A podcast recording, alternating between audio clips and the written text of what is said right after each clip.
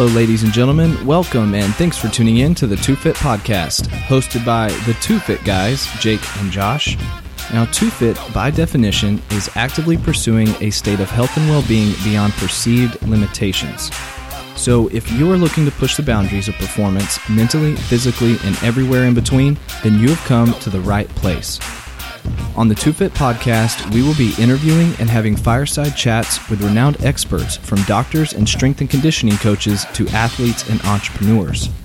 Our goal is to extract tools and tricks of the trade that you can implement whether you're a world class athlete, weekend warrior, entrepreneur, or grinding out the 8 to 5, all in order to assist you on your journey to becoming Two fit.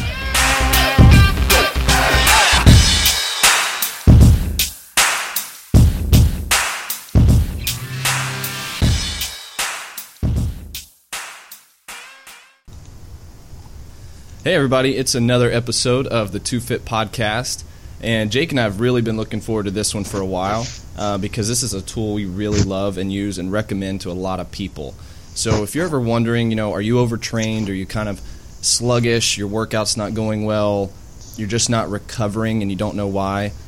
Jason Moore from Elite HRV is here to join us to explain what HRV is and how you can use it to predict your recovery manage your workouts and kind of get the best from your body. So, Jason, welcome to the show.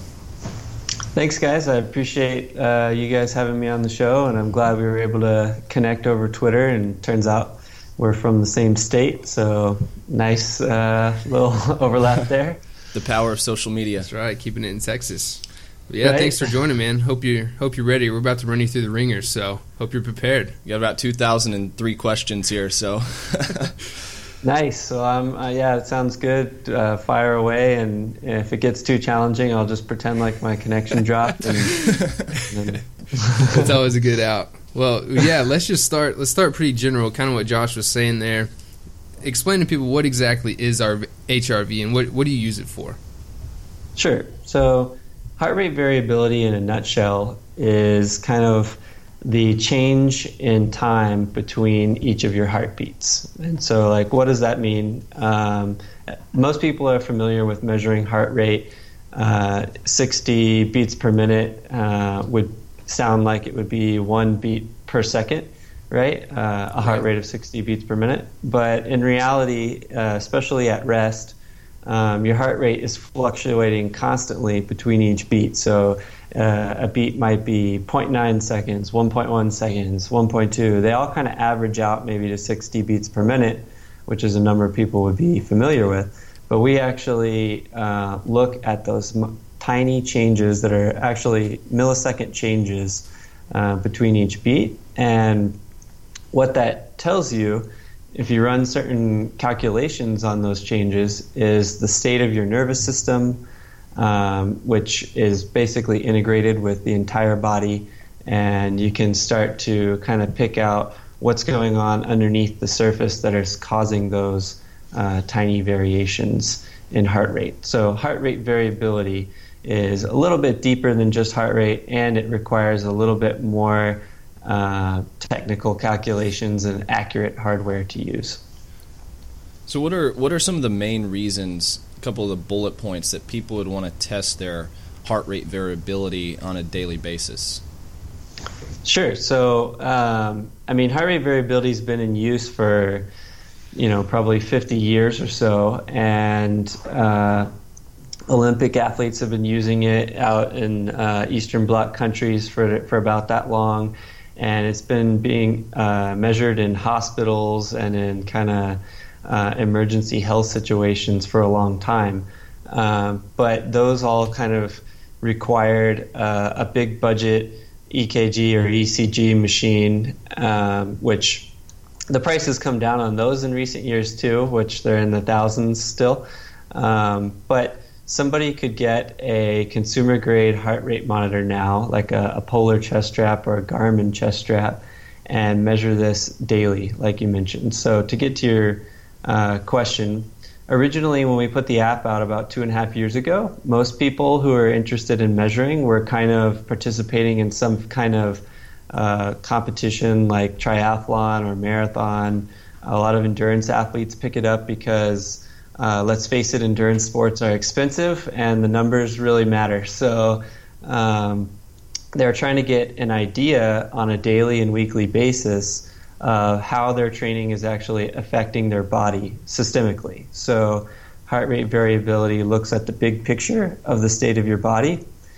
And if you're into fitness, you can see the effects of exercise, um, both in the short term, like uh, you know how yesterday's exercise affect you, and in kind of the longer term, getting into like, okay, well, how how about the training for my week? How did the week affect me cumulatively, or how is my eight week training program affecting me uh, for the whole eight weeks? So you can start to really get a picture of how um, these pl- training plans are truly affecting you, and then a big component of that is recovery, which we can talk about. But uh, to kind of round out that question, we actually over the years have a lot of people measuring it for other reasons besides fitness now. And I would actually say that about half of our users are uh, health focused now and not uh, training focused. So we still, I mean, we have a pretty large user base, um, but they're about half fitness and performance, and then the other half health and kind of recovery focus.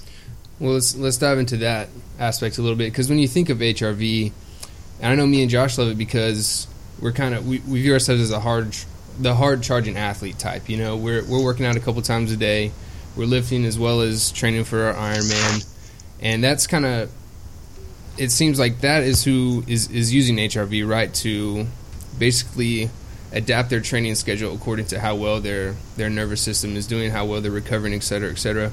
And you're talking about these other people using it for their health and fitness, so or, or just you know overall health in general. So what what are they using that for exactly? And I mean, is it for people who you know aren't prone to overtraining? Uh, yes, exactly. So the overtraining example is kind of the classic use of heart rate variability. It's the it's the easiest to really understand because it's pretty straightforward.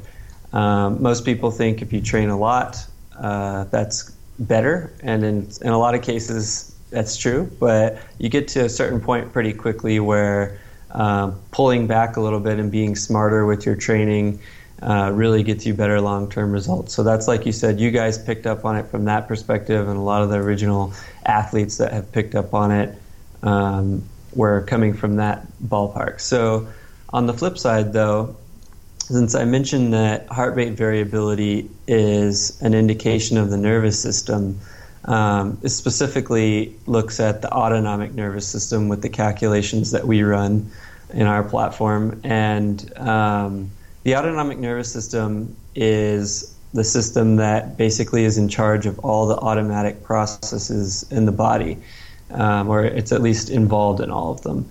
And uh, you've got two branches of that, which you know, interrupt me if I'm spending too much time on the science, but um, basically you've got your sympathetic branch, which is your fight or flight branch, and your parasympathetic branch, which is your rest and digest. So these are your two branches of the autonomic nervous system that are most relevant for this discussion. And they're constantly kind of working together and sometimes against each other to have your body in the in the appropriate state for whatever you're doing at any given moment. So, if you are uh, exercising, for example, you want strong sympathetic activation because you want to mobilize uh, blood glucose and uh, get you want to halt digestion and things that can wait till later so that you can focus all of your body's resources on performing. And then on the flip side, you want to, when you're at rest, you want to have digestion be operating smoothly. You want your heart rate to come down, and you want blood glucose to go back to uh, resting or lower levels, uh, so that you're not just kind of like bur- unnecessarily um, burning the rocket fuel, so to speak, uh, when you're just trying to recover. And so uh, the reason why all that's important is because uh, you, it's obviously important for fitness, but for the on the other side, we have folks like uh, we have people that are managing chronic pain, uh, and we have people that are managing uh, recovery from traumatic injury. There's a clinic out in Hawaii that is it's the largest uh, physical rehab clinic in Hawaii, and they're they're monitoring people who have had traumatic work-related injury and are trying to get healthy enough to just go back to work. And in a lot of cases, they have a manual labor type job, and um, they're excuse me, they're getting to the point now where uh, they're able to predict almost a year out who's going to be fit to work uh, just by monitoring their heart rate variability and a few other contextual pieces of information for a couple of weeks. Um, and so on the on the very high end, you have people who have high heart rate variability, which means they have a lot of heart rate variability, and those typically those people are typically athletes, people who are pretty healthy for the most part and fo- focused on performance. People with really, uh, sorry, Jason, to, to, interrupt you there, uh, would that mean that the athletes with a high HRV that their bodies are kind of optimally flexible between the parasympathetic and sympathetic nervous systems, so that their body finds that homeostasis more efficiently? Yes, exactly. And so there's obviously exceptions to that. I mean, you could have somebody who has a lot of uh, health issues but are, are, very aerobically fit, and aerobic fitness correlates highly with heart rate variability. So um, I just want to put that caveat out there that just because you have a high heart rate variability doesn't mean you're completely healthy, especially if you're aerobic, very aerobically fit. Um, but for the most part, that is true. Um, a higher heart rate variability is correlated with better resilience and flexibility of the system. So, just like you said, uh, one of the most important processes in the body is maintaining a stable internal environment, and that's often called homeostasis. Um, and so, uh, exactly like you said, if something like a stressor or exercise arises, people with higher heart rate variability can activate that sympathetic branch, perform well, and then turn it off generally uh, afterwards and start those recovery processes sooner and also get more uh, uh a stronger recovery um, activation. The HRV clearly gives you a reading. How can you use that to then train your body to be more flexible between the different systems. And then how is the body becoming more flexible? So, for instance, the people that are doing the studies in Hawaii, if they can predict a year out, what are they doing between the readings now and a year out to get them more resilient? Sure. So there's that's the interesting thing about heart rate variability is it kind of integrates all of the pieces together, but in in a void, it actually doesn't tell you what specifically will be the solution for you, so to speak. Does that make sense? So, um, what this comes down to is essentially there's a few main categories that people could focus on: uh, nutrition, sleep, uh, you know, going outside and getting vitamin D, uh, proper movement quality and, and, and enough exercise. Um, there are psychological factors like uh, relationships, workload. Um, the list kind of goes on. So there's all of these things actually contribute to your total uh, systemic health and your total ability to perform. And what heart rate variability will tell you is is something wrong or not? right? And so for you, though, it might be nutrition. For me, it might be sleep. For one of these folks who's got work related injury, they might have depression because they're scared about whether or not they're going to get back to their job. And so um, there are many aspects to improving your systemic resiliency and flexibility. And for different people, the uh, the focus could be different. Uh, that being said, most people could do with better sleep and better nutrition right out of the gate. Um, so those are two big ones, and those two can also help provide um, a nice platform for addressing other more complex and less straightforward issues like psychological issues. Um, and yeah, movement quality and things can sometimes be complex. But uh, so, does that answer your question, or you want me to dive in deeper on any of that? I think that definitely answers it. I would also ask what are some of the maybe easy adjustments people could make to increase their HRV and resilience? Because I've read a lot about different breathing exercises, meditation, mindfulness can really build up that resilience. And you, I know you even have a breathing exercise built into the app that people can use, and you kind of follow the circle for the breath work, and that can help increase your HRV. Yeah, I would say even probably you know ice baths and cold exposure too mm-hmm. is great for your, your nervous system. So. Yeah, did you have anything that you kind of recommend for people on, on simple simple tweaks? Definitely. So it's uh, you guys mentioned a few of them. Um, honestly, these are actually there's a lot of overlap between small tweaks that can increase your res- resiliency and what's termed active recovery techniques. Um, so, uh, going on a walk every day outside, preferably in the sunlight, um, can have a huge benefit to your systemic kind of state. Um, I mean, I don't have to go into the details of that, but getting vitamin D uh, levels up naturally from sunlight and also just moving and having time to decompress uh, are huge benefits from going on a walk. I, I walk 20 to 30 minutes at least a day um, outside, and I try to do that early in the morning and in the evening if I can, make 15 minutes each, maybe. Um, if you can get out and do it in the middle of the day, that's great too. Uh, but the reason why, especially that morning walk, is really nice is because circadian rhythm is really important for recovery and um, just resilience in general. So, um, getting out in the morning and getting some early sunlight exposure helps your circadian rhythm stay in a natural pattern so that uh, cortisol levels and things throughout the day are are staying within the ranges that they need to be so that at night you can get a good quality sleep and you can go to bed without issues and stuff like that. And that makes a huge difference for me. Um, and that's a pretty simple uh, thing to do.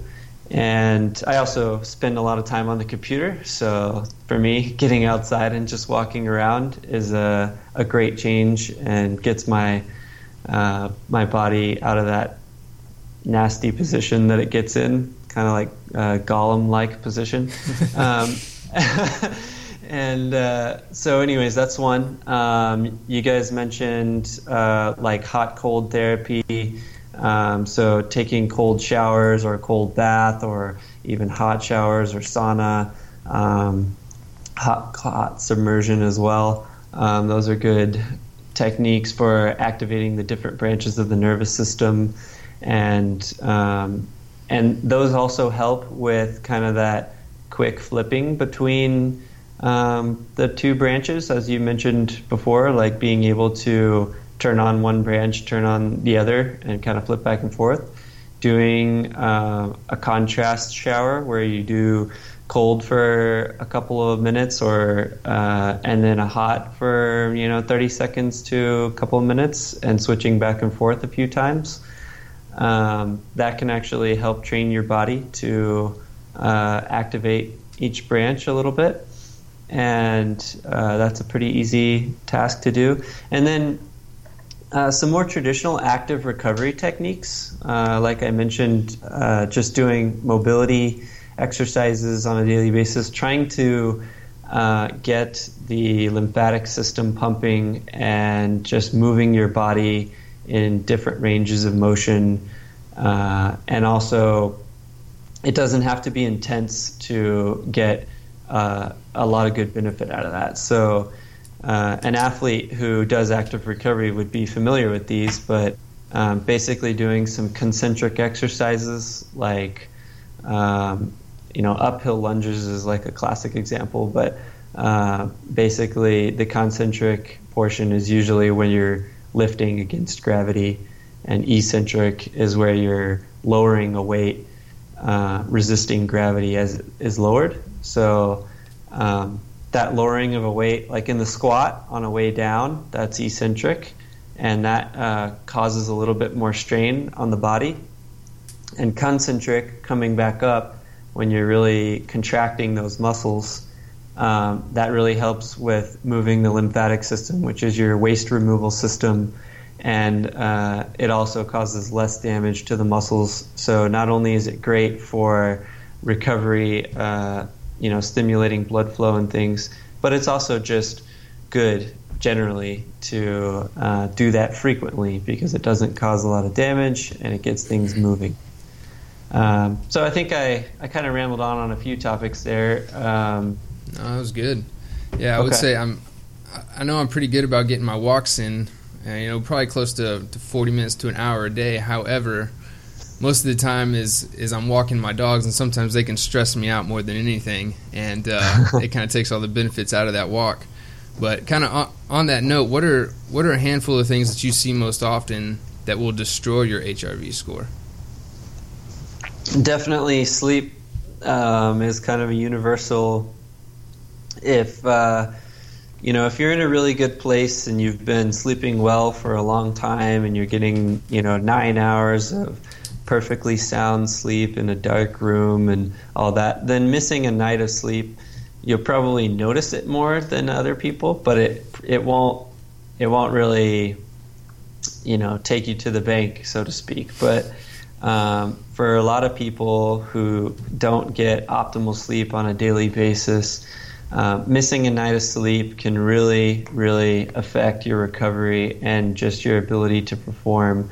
Um, and so it's a, it's hugely important to prioritize sleep. Uh, I'm the type of person that when I get going working on something, um, I can just get in the zone and kind of like wake up hours later, like where where, where am I? No, so um, I work on the computer a lot, and I have to set an alarm that after a certain point in the evening, I just have to turn the computer off and realize that it can wait for tomorrow. And, and a lot of people could benefit from doing that for the same with their phone or with the TV and with uh, similar stimulating things like that.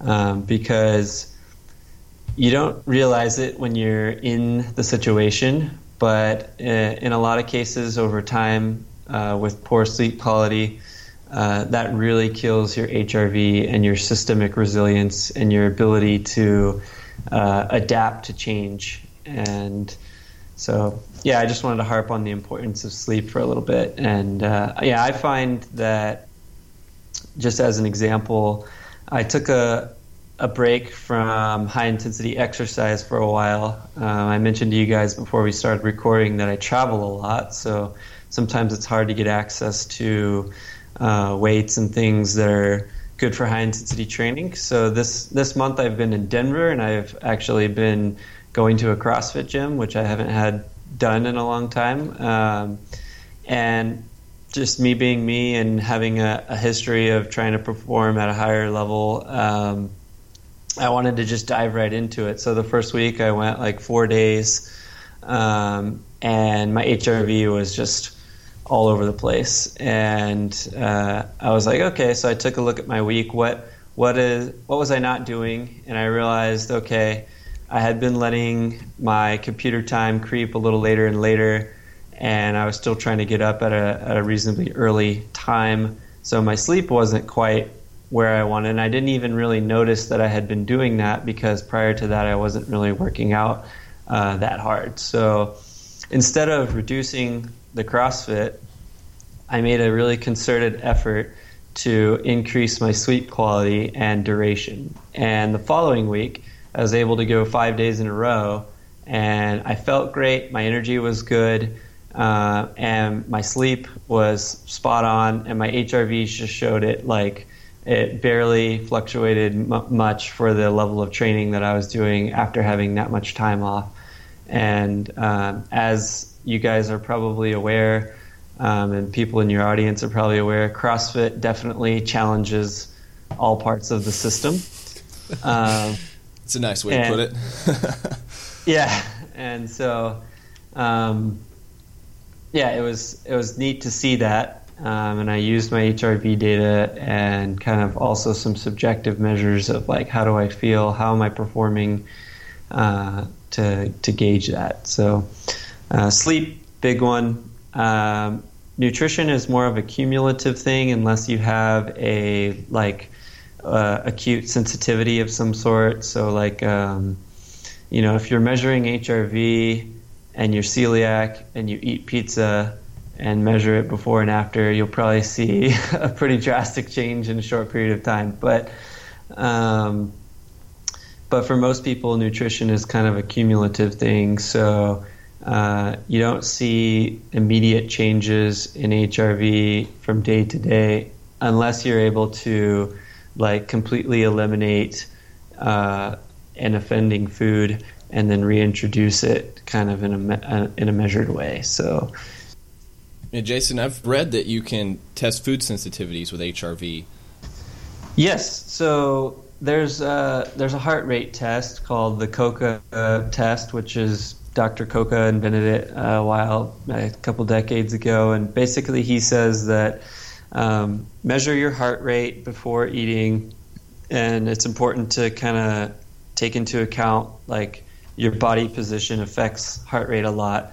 Um, so if you're sitting down in the first measurement, then you need to make sure to uh, sit down for the subsequent ones. But then you eat, and then you measure your heart rate a few times, like right after eating, 30 minutes after, an hour after. I can't remember the exact intervals that he recommended for his test, but um, essentially uh, a few times over the next two hours after eating.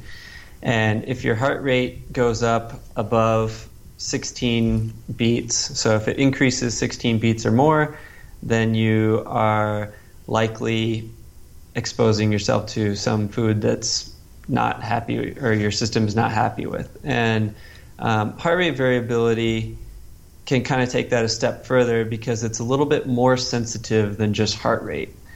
And so um, sm- small changes in the system can actually drastically affect heart rate variability in acute measurements like that.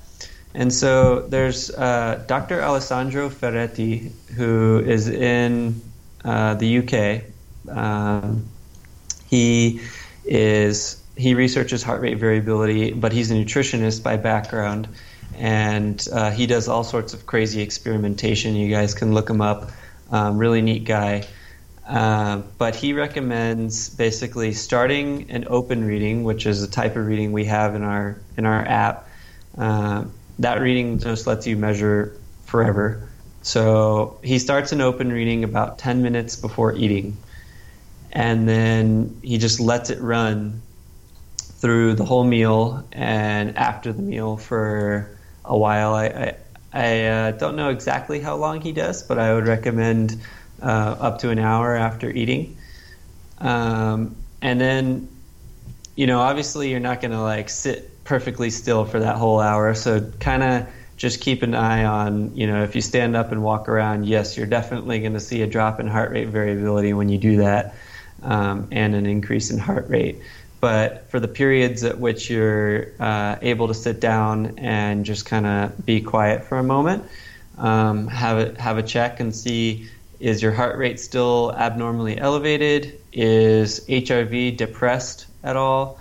Um, but what this kind of comes down to, and to refine the, the Coca recommendation, is that each person sort of responds differently to these types of things. So the the power is that you can easily kind of create your own little trend. So do this test over the course of a few meals and see if one meal stands out as being different than the others, and then say, okay, what did I eat in that meal that was different? Or um, you know, if you wanted to get a really um, controlled study on yourself, then you could if you have like a, a, a go-to meal that you always eat, uh, measure that meal like five times eh, with all the same ingredients, and that'll kind of give you a baseline for what your normal change is when you eat. Because heart rate variability will change just because you're eating.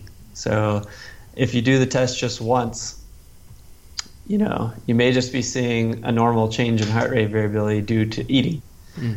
Um, so that kind of comes back to our whole philosophy of, of how we recommend people measuring heart rate variability to begin with, which is um, try to measure, uh, you know, a few times and to find out what's normal for you, and then after that, you get a better understanding of when something changes. Yeah, I've definitely noticed changes before in just my heart rate alone after eating certain foods. I mean, that, I mean it's called the meat sweats for a reason too, you know. But, yeah. Uh, anyhow, it's sticking on these lines of of these other implications and uh, indications for HRV. I know you mentioned earlier it's almost like a snippet of an EKG, and so people at home can can this indicate things like you know AFib, VFib, myocardial infarction, that sort of a thing? So that's an interesting question. Um, the heart rate monitor. So to, to dive in on the EKG or ECG, uh, you know, when you're hooked up, you've got the the zigzaggy line that is the QRS complex, which measures the the contraction of your heart and the different, uh, you know, the wave of the contraction, so to speak. And the chest strap, like a Polar or a Garmin, it really just looks for the peak, which is called the R peak of that contraction, which is the biggest part of the contraction um, that is picked up by the device. And so you don't get the entire pattern of the contraction, but you do get the exact time between each contraction. And so there are certain arrhythmia features that you can detect from that time, and um, but it won't show you like uh, if if you're seeing a, um, so let's see how to put this if you were to look at the raw data coming in from the chest strap, you would not see that zigzaggy line like you do on an EKG um, because you're only receiving the point, the top point of each beat. Um, but we're actually working with uh, this is a first first public announcement of this, so we'll see. Um, wow. No, it's it's we're honored. It's interesting. Yeah, thank you. No problem. It's a it's kind of a recent uh, development, but uh, we were reached out to by um, a really phenomenal guy um, from the West Coast that uh, does arrhythmia detection research, and he's able to isolate uh, atrial fibrillation. Um, and certain other types of arrhythmia just from what we call these RR intervals. And um, so he is helping us to uh, look at the possibility of adding that into our system so that people who are just taking heart rate or HRV readings, we could warn them if they're having irregular heartbeats. Um, and like I mentioned, you can't detect all types of abnormal heartbeats or ectopic beats, um, but you can detect certain ones. And then to your question about uh, heart attack detection and things like that. Um, heart rate variability, that was one of the original uses for it in hospital setting, was to predict uh, myocardial infarction and other uh, cardiac events. Um, but they're measuring on a much longer term basis usually. So uh, it doesn't predict like the exact time. So it's not going to say, oh, you're going to have a heart attack in 15 seconds. Uh, maybe well, one day. Maybe, be prepared. Yeah. yeah. Actually, maybe if it was 15 seconds away, it could probably uh, warn you. But but it won't say like tomorrow at three you're going to have a heart attack. Um, so, um, but it, but what it will do is it'll basically tell you, okay, if you're monitoring, uh, you might see like a, a, drastic drop in heart rate variability that's inexplicable, and, it, it'll stay low. Um, you know, we don't recommend necessarily using our smartphone app for this purpose, but um, that's what hospitals do. But they basically say like, "Holy cow, something really wrong is going on in the system," and just given other context, like perhaps that the patient is already in the hospital because they've had previous cardiac events, um, then they're able to say, "Okay, we're predicting that." there's a very high likelihood of a cardiac event in the next 24 hours. Mm. And um, so they're able to take kind of preemptive measures uh, to make sure that you know the situation is prepared for. Um, so yes, there you can get very um, emergency situation analysis with it. Like I mentioned, I, I don't I don't yet recommend uh, our app to be to serve that need um, particularly, but if you do have a, a giant drop in HRV inexplicably, and you're confident that you're wearing your chest strap correctly, um, then you know that might be something to check out, especially if you have like a history of, with stuff like that. Sure. So just right now, Elite HRV is not going to save me on my my hospital bills or having to get my you know chest shaved for an EKG or anything like that.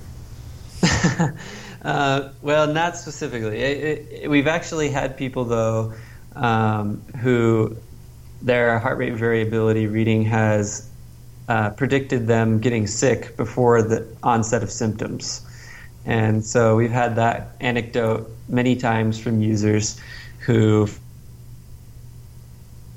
woke up this morning, you know, my, nothing really changed. I didn't really exercise any different recently, and my sleep was the same. Um, but my, my HRV was just in the tank, and I don't I don't know what's wrong. Um, so, you know, in some cases, a one-off reading, your body just happened to experience something uh, that it didn't like, and it was just firing up to battle with that. And it, it may not matter really. You don't have to change your plans or anything. So that that can happen. But in many cases, what happens is then the person will go to work, and then they'll they'll message later on and say, "Oh, yep. So I started throwing up around lunchtime, um, and yeah, I was just I've been sick for like two days after that." and uh, so they didn't have any symptoms or necessarily feel sick when they woke up, but heart rate variability was already detecting it, and uh, you know, in that case, in the future, they might be able to uh, take some preemptive measures, take some activated charcoal or some uh, apple cider vinegar or whatever the home remedy of choice is. Um, but yeah, it's an interesting use of the system as well. It's uh, it's definitely concerning when you suddenly see a, a low number um, that's that's out of the norm. Yeah, and I think uh, to both of y'all's point with that is, um, like I mentioned earlier, a low score it doesn't tell you exactly what's up, but it can start to it can give you an early warning sign that you need to be like paying attention or maybe use some other context to find out what's wrong. And granted, you can't predict when you're going to get sick. I mean, even if your HRV drops for a couple days and you're like, I don't know what's wrong, you're not going to like rush to the hospital unless you're really concerned. Um, it just kind of gives you a nice little checklist, doesn't it? To go, hey, you know, I've been sleeping eight hours a night. Uh, diet's been great, and then you go, well, something's got to be off. Just kind exactly. of uh, elimination, but.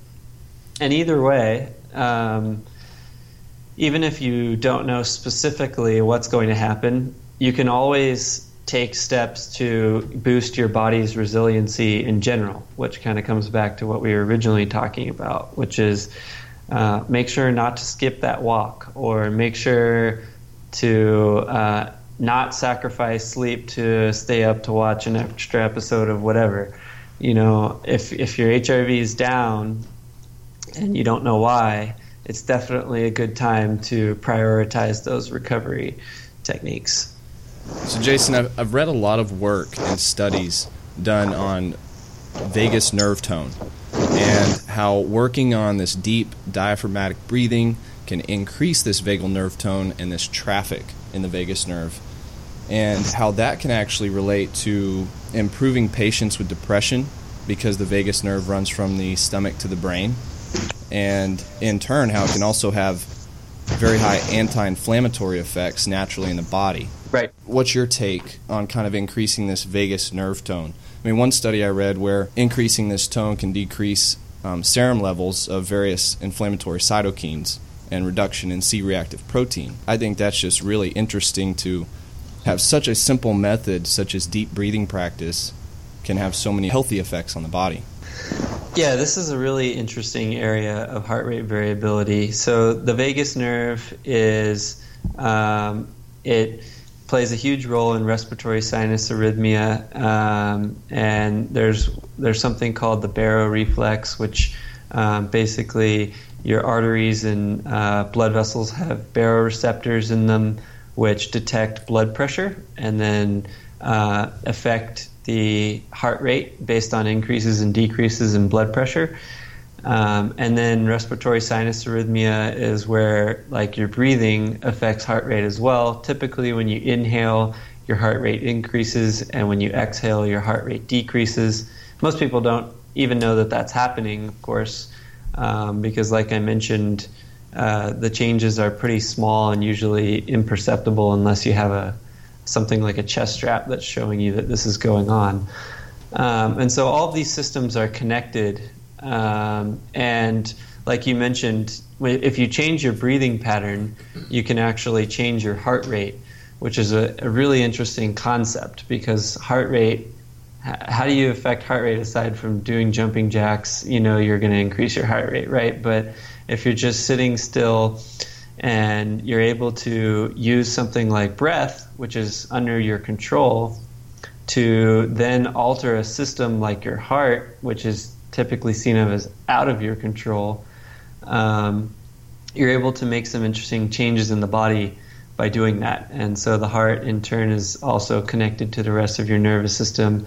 And uh, as you mentioned, uh, digestion and, and other activities are tied to that. So uh, by breathing in a slow, diaphragmatic uh, pace, so basically, uh, expanding the abdomen and really using your diaphragm, um, you can kind of change which branches of the nervous system are activated more strongly.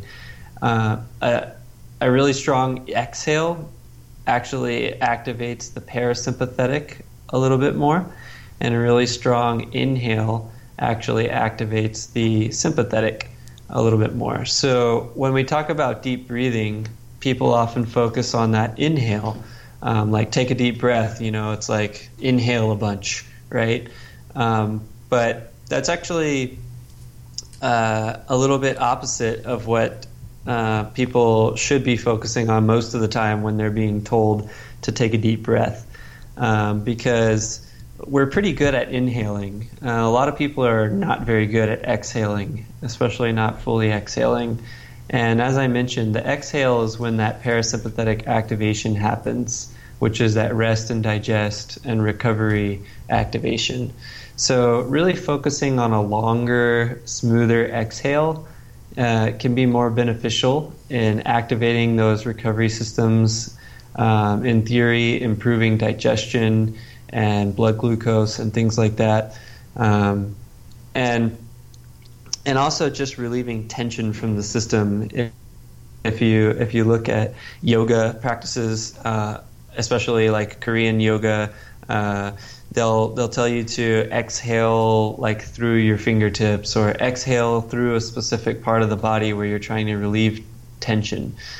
Um, and and that just kind of adds like a mindfulness aspect to it. But um, so yeah, I, I kind of went through a lot of very random stuff there. But um, as far as inhaling and exhaling goes, one thing that I, uh, it's definitely a healthy practice um, to sit down and try to uh, kind of slow your breathing pace down, really focus on that exhale, and they there's a concept called resonant breathing that is basically finding the optimal number of breaths per minute that really balances your nervous system. Um, and they say that it uh, aligns your brain and your heart and your nervous system to all be kind of working pretty harmoniously together. Um, and there's some kind of like, you know, woo woo kind of uh, talk around that, but but there's really interesting data behind it too. If you're measuring heart rate variability, uh, when you start to slow down your breathing patterns and doing these long exhales, you should see heart rate variability almost immediately start to rise. And um, you know, in some cases, like a 10% increase in heart rate variability just by changing your breathing patterns. And, um, and Jason, would that be something like sitting down and doing a five seconds in, a five seconds out, very consciously? Is that the type of breathing you're referencing? Yes, exactly. And so, like in our app, like you mentioned, we have a little guided breathing uh, visual tool that uh, you can start at a certain speed, maybe eight breaths per minute, um, and then work your way down to slower speeds, like six to five breaths per minute. Um, and the slower you go, generally, there's a threshold. Obviously, you don't want to breathe one breath per minute, but um, the slower you get with it, the the better uh, balance and strength that you'll have between those branches. And um, the the thing though that's important to me that I think to get across to people when you talk about these breathing exercises is it's really great if you're able to do these for like five minutes a day. So with or without the app, the app helps because it gives you feedback to let you know like you know which pace is actually increasing your HRV the most. So um, you know in theory that's balancing and strengthening the nervous system the best um, for you. Um, but you don't have to use the app to get a benefit out of slow breathing. And then the other thing is uh, the most important part of it, in my opinion, is learning the pattern that works for you and then integrating it into your life.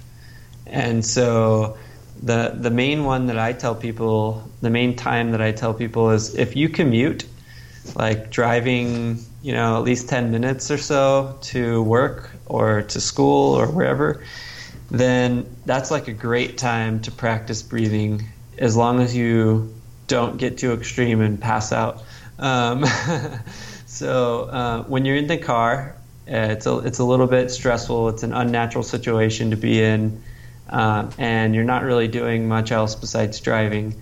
Um, and so that's a good way to start integrating breathing practices into kind of normal daily routine. Um, and you can even measure HRV if you want on your commute. Measure the effects of your commute. Use that open reading, and then do your commute with breathing exercises in it, and see the difference in your HRV on your commute. Um, so that's a powerful exercise, and obviously, uh, c- commuting is not the only way you can do it. But uh, the other piece of that is that live biofeedback. There's a lot of controversy around it because in the moment it's definitely activating systems and you know causing uh, balancing and strengthening of things and it's definitely got uh, a lot of psychological benefits as well. Uh, but there's controversy on like saying okay well if i do five minutes of breathing a day you know is my health really changing in the long run? Or is it really even affecting my recovery from exercise.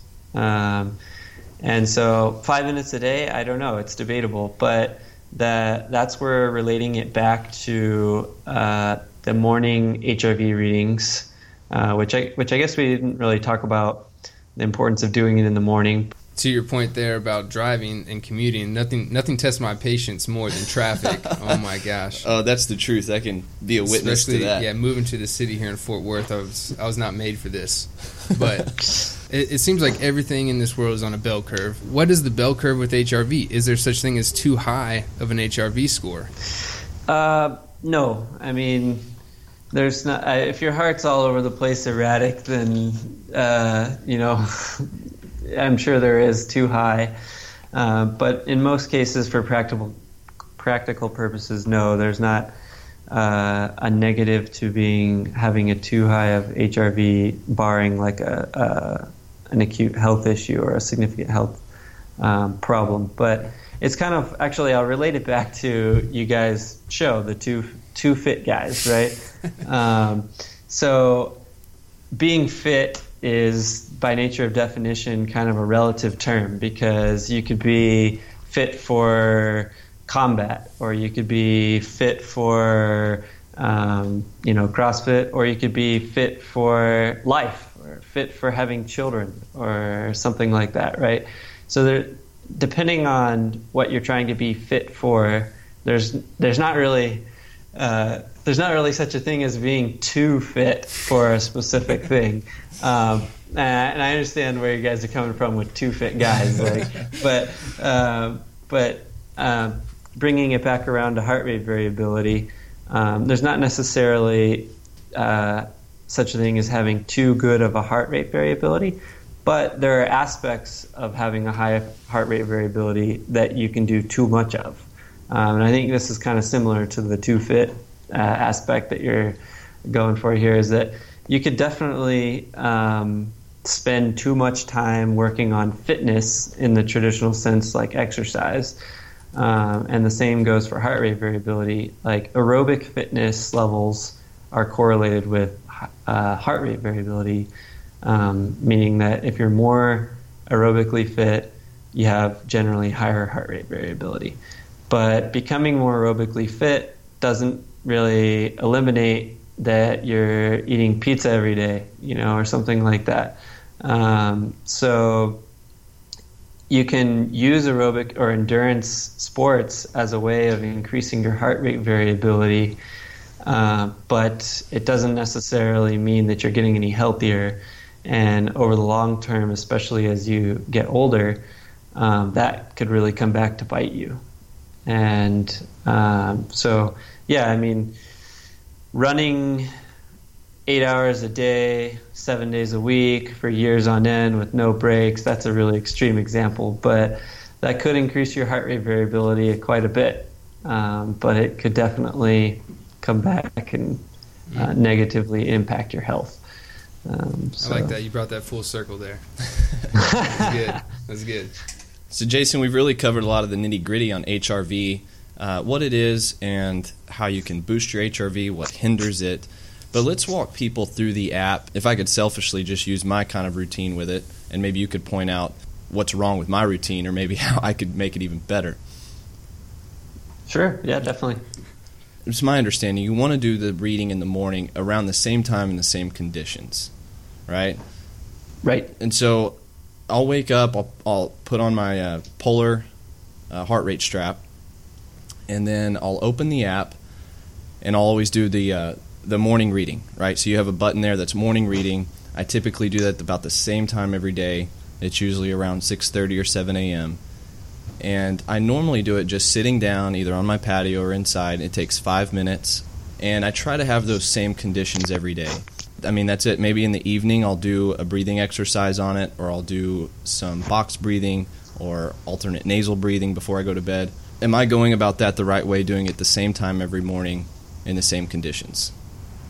Definitely. And yeah, I mean, you, you cover a lot of the main points. The one is, you know, the chest strap. Uh, it's a good idea to moisten it. So, um, you know, moisture, especially with uh, well, anyways, I won't get into that. But basically, to, to, to get a good signal, um, it's a good idea to moisten the chest strap. So I just run mine under the sink or just uh, throw some water from my hand under under it once it's on to get the good signal. Um, I'm seeing some then, more more creative ways that that being done. yeah, might not uh, want to highlight on the show, but so then you open the app, it gives you the reading, and then you're prompted to kind of put in the details. And those details, um, you have tags in there. So you'll have swimming or biking or exercise, training, uh, guided breathing. There's a host of things that you can include from what you did the day before. And so I'll often, it has a section for separate notes, but I'll tag strength work or running, um, guided breathing, you name it. And then in the notes, I might put biking on hills or you know whatever was specific to that day and then you also have a, a, tab for advanced sleep data which you can put in what time you went to bed and what time you woke up and so you can see this average correlating from your hrv to your hours of sleep like we've touched on a lot so far in the show and then you save right and you get to your final screen which shows your morning readiness and it has a scale from your sympathetic on the far left, to your parasympathetic on the far right, and it will give you a number. Um, and you typically want to be ideally in the green. Um, it'll show your HRV score and your average heart rate for that reading. Yes, and so you know, whether you prefer writing a journal or putting it into the app, um, you know, it's it's really important to have context. And so, like you mentioned, you wake up each morning, you do this reading in the same, generally the same way. Don't, you don't have to get neurotic about it. The m- most important thing is the body position and like the time of day, right? So. Um, don't drink coffee before the reading, or, or don't drink anything except water um, before the reading. Um, and then if, if you if you are sitting, I just wanted to kind of go over the whole process real quick. So if you if you are sitting, uh, try to have the same back angle. So um, you know if you're leaning forward one day and leaning back the next, that actually could affect the reading. So just um, try to find something that's consistent for you. But the exact position doesn't really matter that much as long as you repeat it and as long as it's uh, maintainable for the five minutes, like you said, you can do like one to five minutes on the morning readiness. So if you're going to do a five minute reading, just make sure that by the end of that, you're not like straining your back to keep the position. So um, there's I, that aspect. Go I have ahead. noticed it's it is fairly touchy in that way because I've tested it where I've done it on the patio in the morning, kind of with the sun coming in. I've done it inside, kind of still in the dark. Um, I've done it while meditating. I've done it while reading um, an app on my phone or something, and it really will change the levels depending on what activity you're doing. Even if you are sitting down, as well as like that breathing pattern. So if I'm doing it when I'm meditating, I'll typically get a better reading than if I'm doing it while I'm reading a book. Even can you touch on that a little bit and why why it varies, even though I'm kind of in a relaxed state? Yeah, and so kind of like we were mentioning in the food sensitivity discussion, is that heart rate variability is very sensitive. Um, your body is uh, just constantly tweaking things to maintain homeostasis, and the heart is at the center of all of it. So, uh, yeah, like you mentioned, uh, you know, you could be sitting in the same exact position, um, you know, playing uh, a game on your phone or you could be doing guided breathing in the same position, holding your phone even. Um, and the two will give you probably drastically different um, HRV scores. And uh, just because your body primes different resources for those two different activities. In fact, there's a lot of research now on heart rate variability in video gaming and the stress that that causes for people. Interesting. Um, because the mental emotional uh, side of it um, there's a lot of performance, mental performance involved in video gaming. Um, and so, not to get too far off on that, but it's a good illustration of how um, even psychological stress can have physiological manifestations.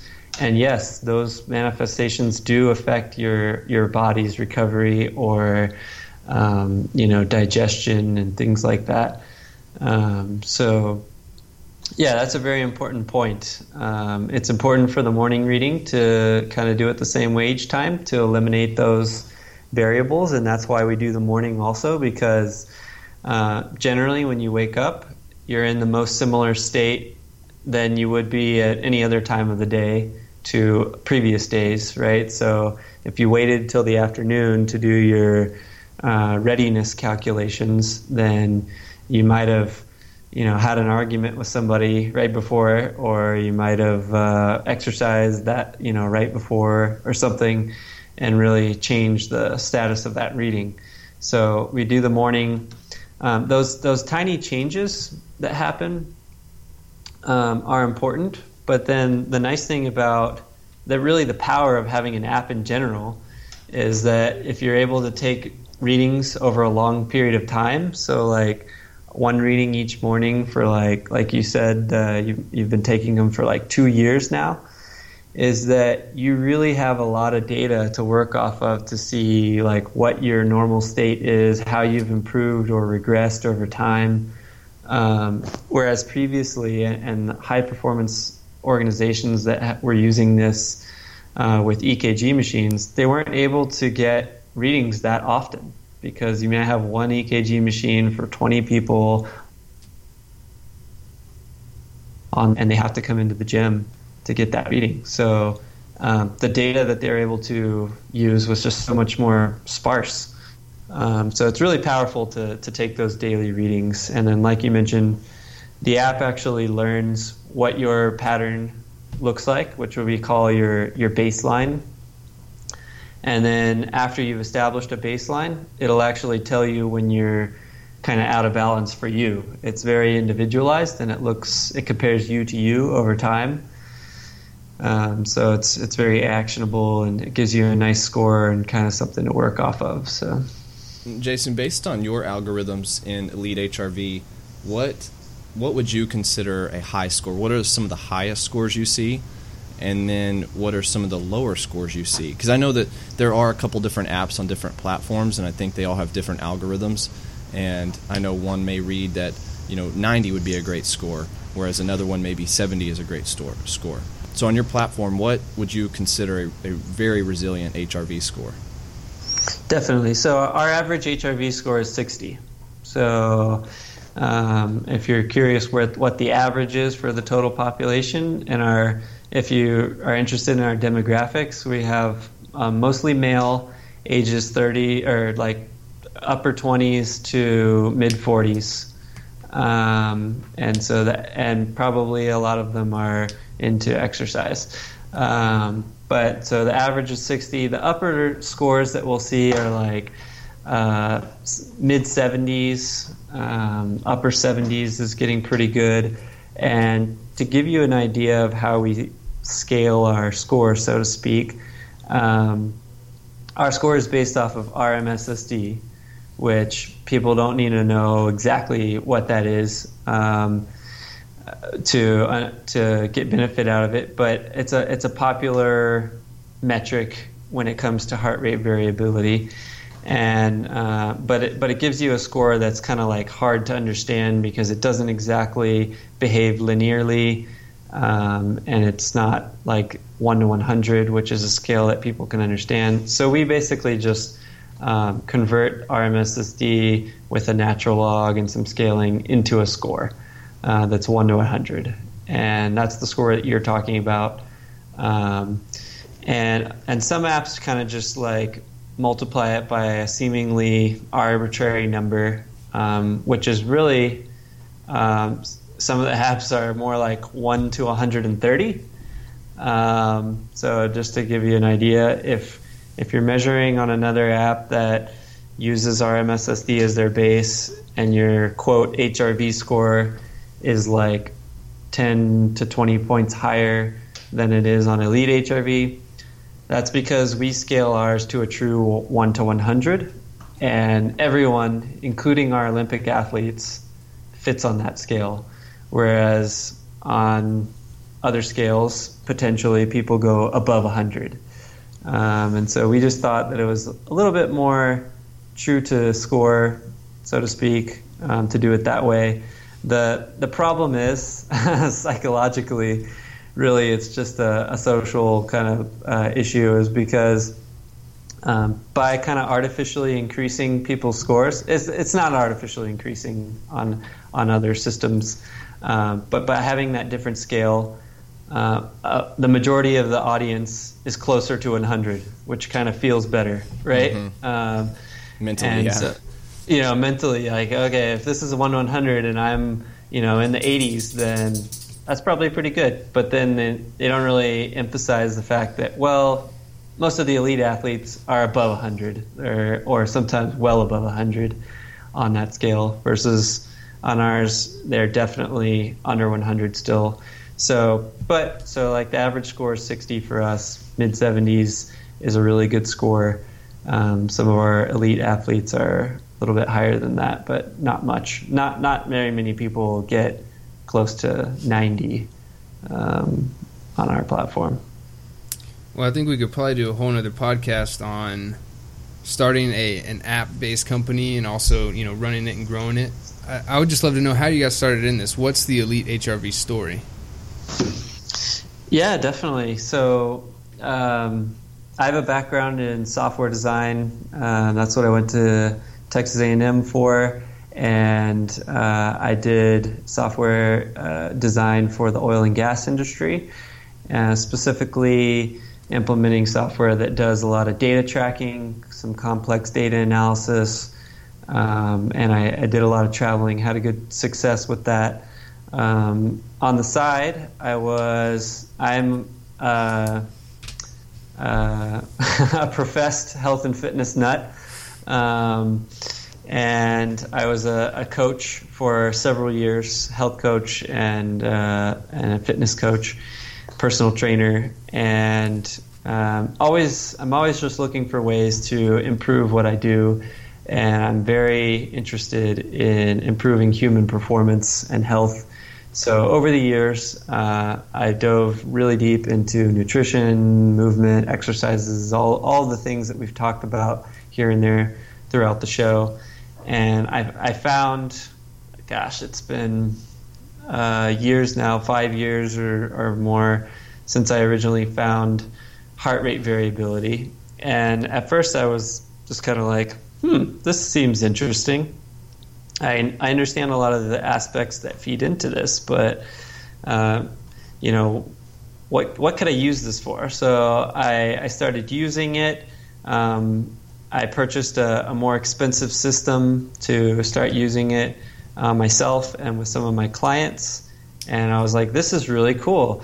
Um, but it I'm just very picky when it comes to software, um, and I'm really big on user experience.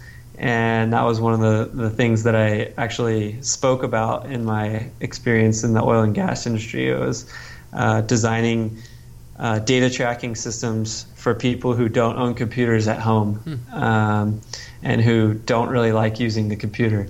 Um, and so user experience was huge. Long story short, I was like, I think I can make a heart rate variability tracking system that is friendly to use, but also includes all of the relevant science. Um, and that was kind of the early days. And we, we put it out there um, two and a half years ago and just put a free app out because I was mainly using it for myself and my clients. Um, but then a ton of people started downloading it, and uh, I was still working in oil and gas at the time. Actually, even though I was I was already giving presentations at health conferences and things on heart rate variability um, from some of the research I had done. Um, but yeah, so it just kind of it whether I wanted it to or not, it was like, hey, this is going to be real, and it it started growing, and we started getting some professional sports organizations, and um, uh, you know now we're over sixty thousand users, and um, we quit our jobs. I say we, so my wife actually uh, is an engineer, and she co-owns the business and runs it with me. Um, she's definitely she's ten times smarter than I am, and is definitely the reason why HR, uh, Elite HRV is doing so well now. Um, but uh, at the end of 2014, we quit our oil and gas jobs and started working on Elite full time and and traveling the world. So, uh, 2015, we were 13 countries in 13 months. Wow. While work while working, that's a good uh, trial for how travel affects heart rate variability. yeah, you're making, making a lot of awesome. people jealous right now. Yeah. yeah. So, Jason, where can people find out more about you and Elite HRV? And then I know you have a course coming out very soon on HRV as well, right? Yeah, so uh, all the normal channels elitehrv.com, Facebook, Elite HRV, Twitter, Instagram. Um, we're on all of those. Um, we're also, uh, like you mentioned, coming out with a course at hrvcourse.com, so pretty straightforward as well. Um, and the course is, we're really excited about. Actually, we're excited to be done with it too because it's a lot of work. But uh, we're really excited about it because it's really in depth on this stuff and explains the mechanisms in greater detail. We covered a lot of general stuff today, but if, if people are interested in diving in a little deeper on how it could help them, the course might be a really big help to them. And uh, it's also platform independent. So I just want to highlight that the course does not just go over Elite HRV. In fact, we don't talk about Elite HRV at all, and we collaborate with coaches and doctors on the creation of the content. And really, it's just to educate no matter what HRV software or hardware or whatever that you have, how which numbers do you focus on when, what do they mean, how do you effectively use them. Um, and so we even have other HRV um, platform owners that are excited about the course, and they're going to be pointing people to it as well um, because it's a it's a good resource. So hrvcourse.com uh, for that one. And that's coming out uh, in a couple weeks, actually. Well, that's awesome. awesome. Yeah, we'll dive into that. Yeah, this has been great. So much awesome information. And everybody out there, go download the app now as soon as you're done listening to the podcast and get yourself a heart rate strap. Start, test, start testing the HRV. And if you have any questions, um, please don't hesitate to leave a comment in the comment section. And we'll put all of this information, as well as some uh, heart rate strap uh, recommendations in the show notes. And uh, we hope to hear back from you and how your HRV readings are going. So go check out the app, Elite HRV. And Jason, thank you so much. Yep, Jake, Josh, I appreciate your time and keeping up with my rambling. So hopefully there was a lot of uh, useful info for people, and I appreciate the opportunity. That's great, man. Yeah, we Definitely. appreciate it. Keep uh, enjoying those travels, and if you ever make a stop back in the great state, let us know. Definitely will. All right, man. Appreciate it. Thanks, Jason. All right, thanks.